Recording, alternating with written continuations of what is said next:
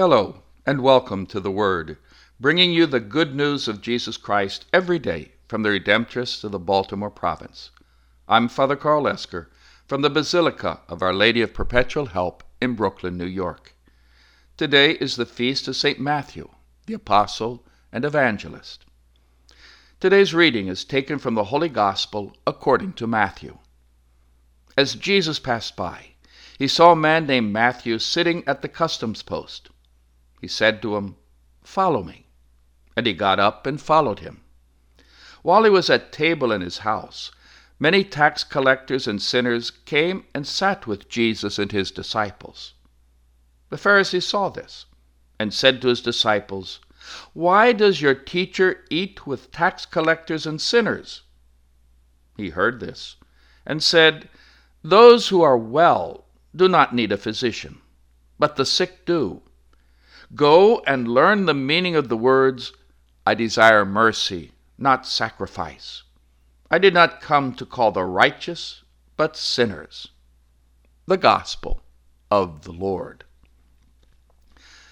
Matthew is mentioned in the list of the apostles in Matthew, Mark, Luke, and the Acts. Only the Gospel of Matthew has Jesus calling him from the tax collector's post, as we just heard. Mark and Luke call the tax collector Levi, and Mark says that he was the son of Alphaeus. This is all we know about Matthew from the New Testament. But because he was an apostle, we know that he accompanied Jesus throughout his ministry, witnessed Jesus' death and resurrection, and went out to preach that Jesus was the Son of God and Savior of the world, and to form communities in Jesus' name. He was faithful to Jesus to the end, and most likely died a violent death in imitation of his Master.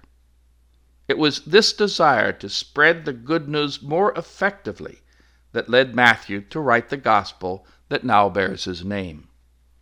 From the way the Gospel is written, we can deduce that Matthew was a devout Jew who wrote for a Jewish Christian community.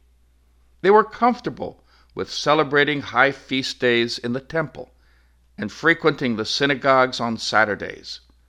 But they were all baptized, and on Sunday they would meet in a house to celebrate the Eucharist. Of course, all this would change with the destruction of the temple and the subsequent expulsion of the Christians from the synagogue.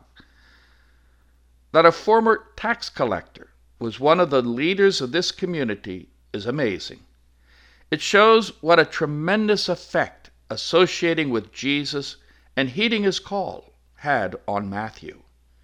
It brought him back to his roots in the Old Covenant, and then beyond, into the New Covenant of water and the Spirit. Matthew lost no time in spreading the word. As soon as he was called, he invited his friends to a banquet in his house, so that they too could come and meet Jesus. Of course, the Pharisees objected and asked the other disciples, Why does your teacher eat with tax collectors and sinners?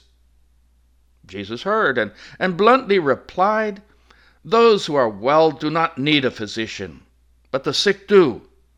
Go and learn the meaning of the words, I desire mercy, not sacrifice. I did not come to call the righteous, but sinners. Years later, the memory of this kind and saving word would lead Matthew to begin writing his gospel.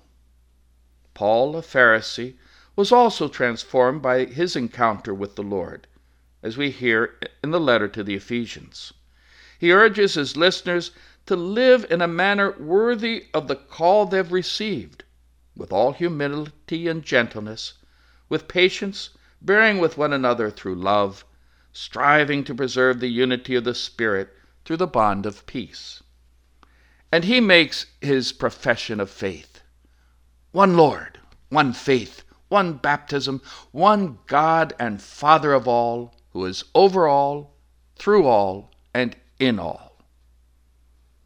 Matthew and Paul, each in his own way, built up the body of Christ.